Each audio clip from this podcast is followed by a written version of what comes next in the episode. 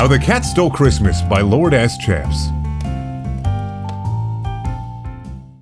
Oh, Christmas Eve, what a wonderful time, full of kids laughing and dancing, singing all sorts of rhyme, of snow gracefully falling over homes, roads, and heads, and parents with their little ones riding on their sleds. But none shone brighter than one particular fellow, his smile joyful and his hums oh so soft and mellow.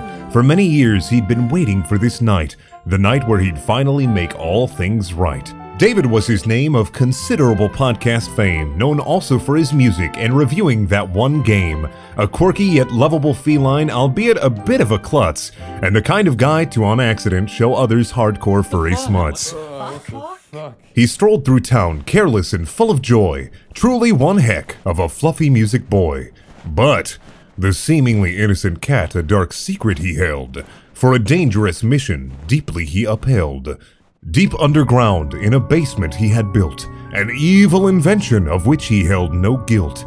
Funded by his Patreon, a big flying machine, unlike the kinds anyone in town had ever frickin' seen. He reached his invention with one thought in mind. Tonight I won't rest until the big fat man I find. Luckily, though, alone he was not in his mission, for his friend Avery kept on looking at him with suspicion. Are you sure this thing can even get off the ground? Avery quirked his brow over his eyes. The machine was thick and made of metal. How would it fly through the skies? Yet it somehow housed a sofa, PC, and an epic gamer monitor screen. Hey, trust me, I got this. David said with a cocky grin, jumping aboard the great sleigh like machine. With a sigh and a facepalm, Avery gave up trying to reason with the cat. So he jumped into the device, and on the surprisingly soft sofa he sat. Okay, now what? This thing is nothing to take it off the ground, so. What's up? A far too familiar voice spoke up from the front side. You guys ready to go? Attached to the machine by leather reins and a bridle, a muscular, shirtless duck stood there, idle. Why am I not surprised that you're here? Avery sighed as he moved back to his place. He was already getting tired of this goddamn nutcase. Ed, you. You do realize that not all ducks can fly, right? Well, now that you said that, I'm gonna fucking do it just out of spite. Avery didn't know why he kept on trying. These two just wouldn't hear reason. But at least he now knew he wasn't going anywhere this holiday season. Oh, this is going to be epic. David grabbed the reins with an excited little shout. Get up, Ed. We're going the fuck out. This is so dumb. I'm getting off. is that Wait, holy fuck, why is this shaking? Holding on to his seat, Avery glanced forwards, and what he saw there was no mistaking. Ed flew through the goddamn roof without moving a muscle, and the machine followed soon after, causing quite the bustle. David simply smirked, proud of what he'd created. As they passed through the air, the turbulence soon abated.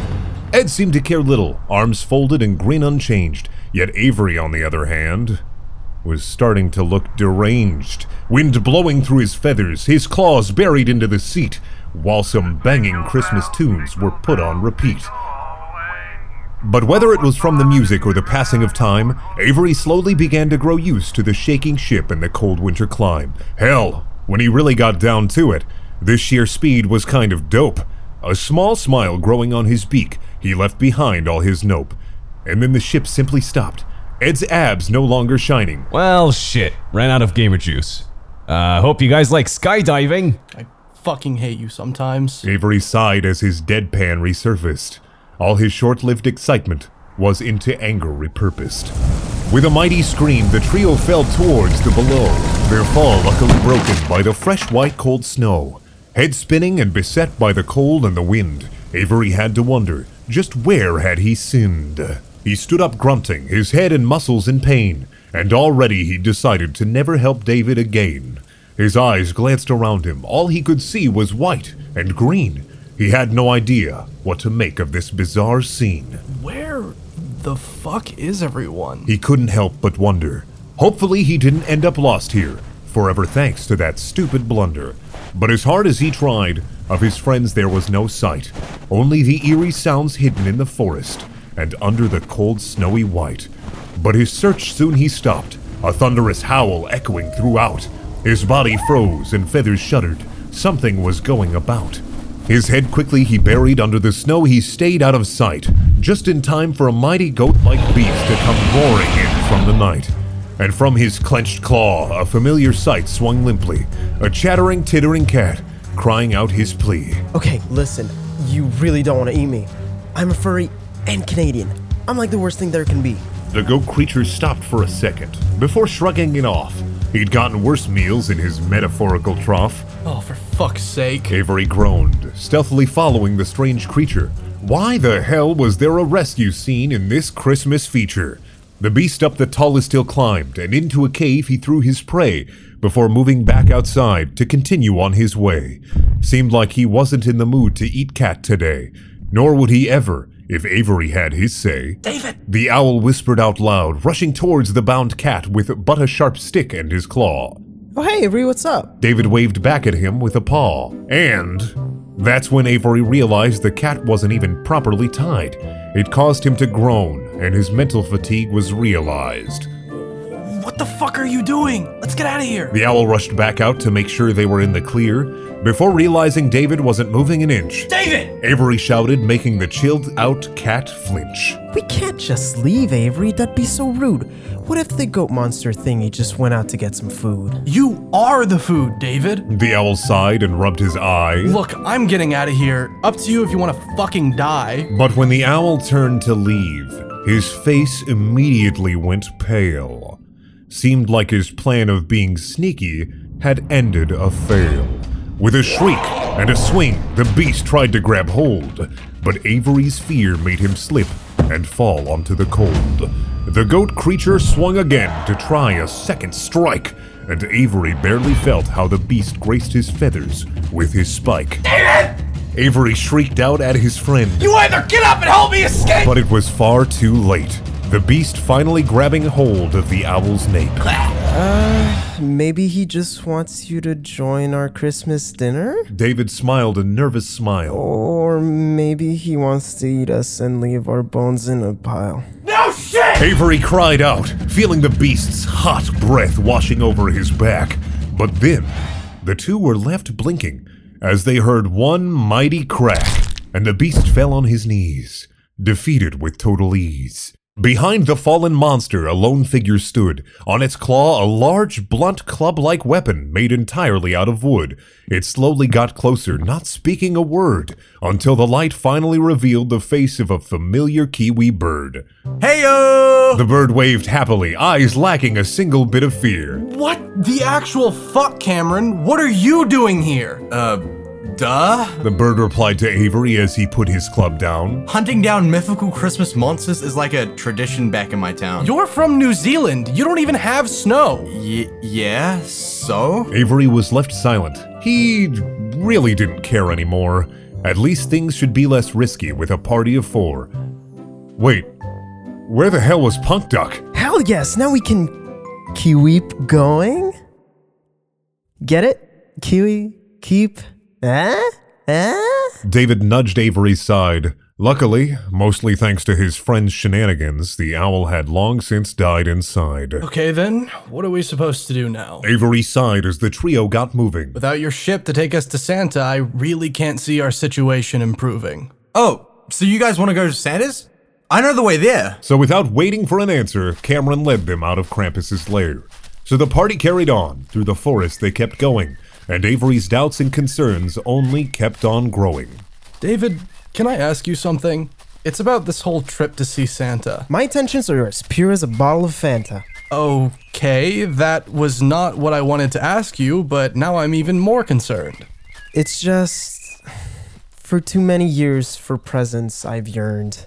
Wait, what? But Avery's words were cut short as David struck a dramatic stance. Ever since I was but a tiny kitty cat, I've ridden eagerly to Santa, wishing for a present by chance. Year after year, I waited by the tree, ready to catch the bat bearded man and the wonderful gifts he brings. But he never did come. Never did I get any of the meowst yarned for things. So, you're pissed at Santa because he didn't give you stuff. Avery blinked in concern. All of this for some silly grudge. Just how hard for presents did he yearn? Yo, guys, shut up. We're here. Cameron pointed forwards to where the Christmas legend now resided, and it was no jolly old hut, but a fortress so contrived. Walls made of candy rose several feet tall, with Christmas searching lights up high, and several dozen helicopters manned by Santa's elves in the sky. Well, guess it's time to go back home. Avery spoke out loud with fear, only to be dragged towards the fortress by David, for the end of his mission was near. Good luck, gamers. Cameron smiled wisely, watching the two rush towards their demise. Yeah, guess it's time to find new friendly looking guys. Somehow the two had made it through guards, hounds, and lights. Avery wasn't even going to question how they'd slipped through everyone's sights. But alas, they were in, and to David that's all that mattered. He would finally heal his heart, that which Santa had so many times shattered. They finally did reach it, the Great Merry Hall, and at the very end of it, a big red sofa stood tall. Santa! David called, finally revealing himself to the guards, who simply looked at his slim physique and continued their tasks with disregards. I know you're in there. I'm here for my gifts. And without waiting for an answer, David walked up straight. Oh, poor David, I'm afraid this journey was in vain, for you see you're already far too late. The sofa spun around, revealing a face none expected. They both came here for Santa, and they were both quickly corrected.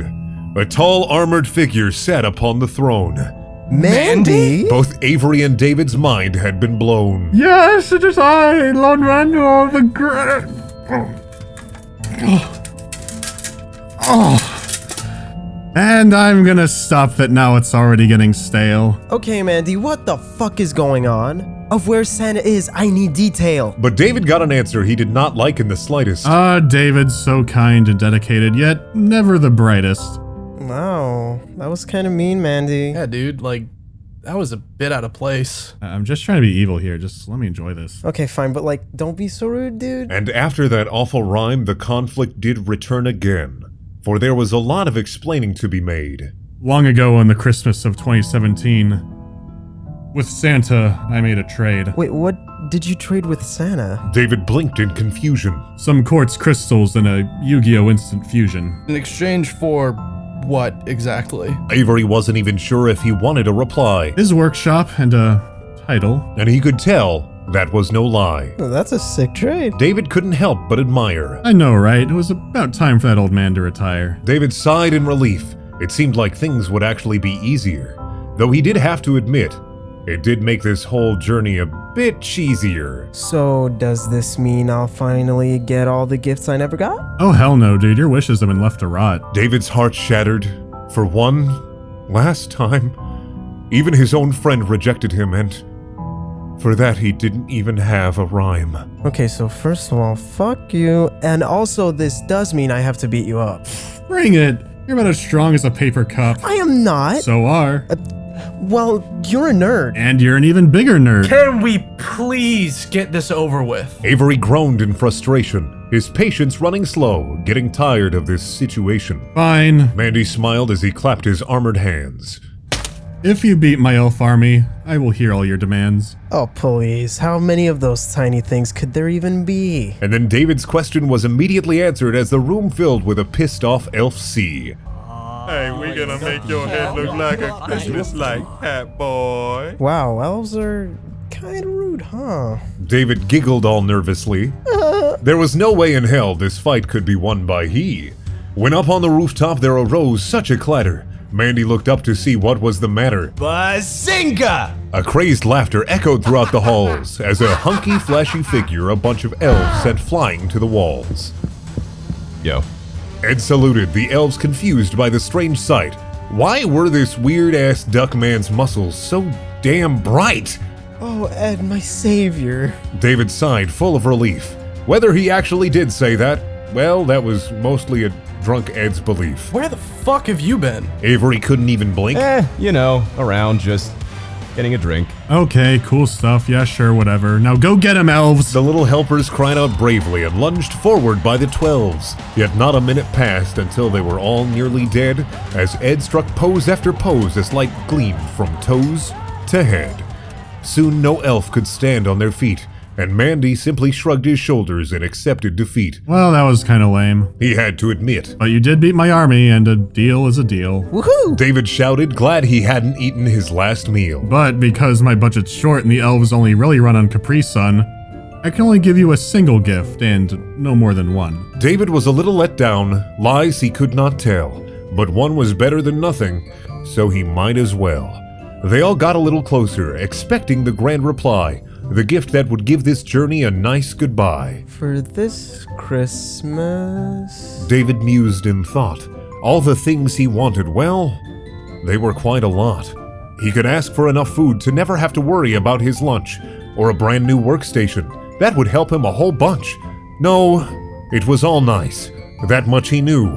But there was only one thing the biggest gift he could pursue. Santalor, for this Christmas, I ask you from the bottom of my heart that super extra keyboard thingy from the Game Awards, the anthem performance, that one, yeah, right at the start. The room went silent, Avery's eyes the size of platters. But, at the end of the day, if that made David's Christmas, isn't that all that matters? A large square gift box from the sky slowly came down. A chorus of voices could be heard all around.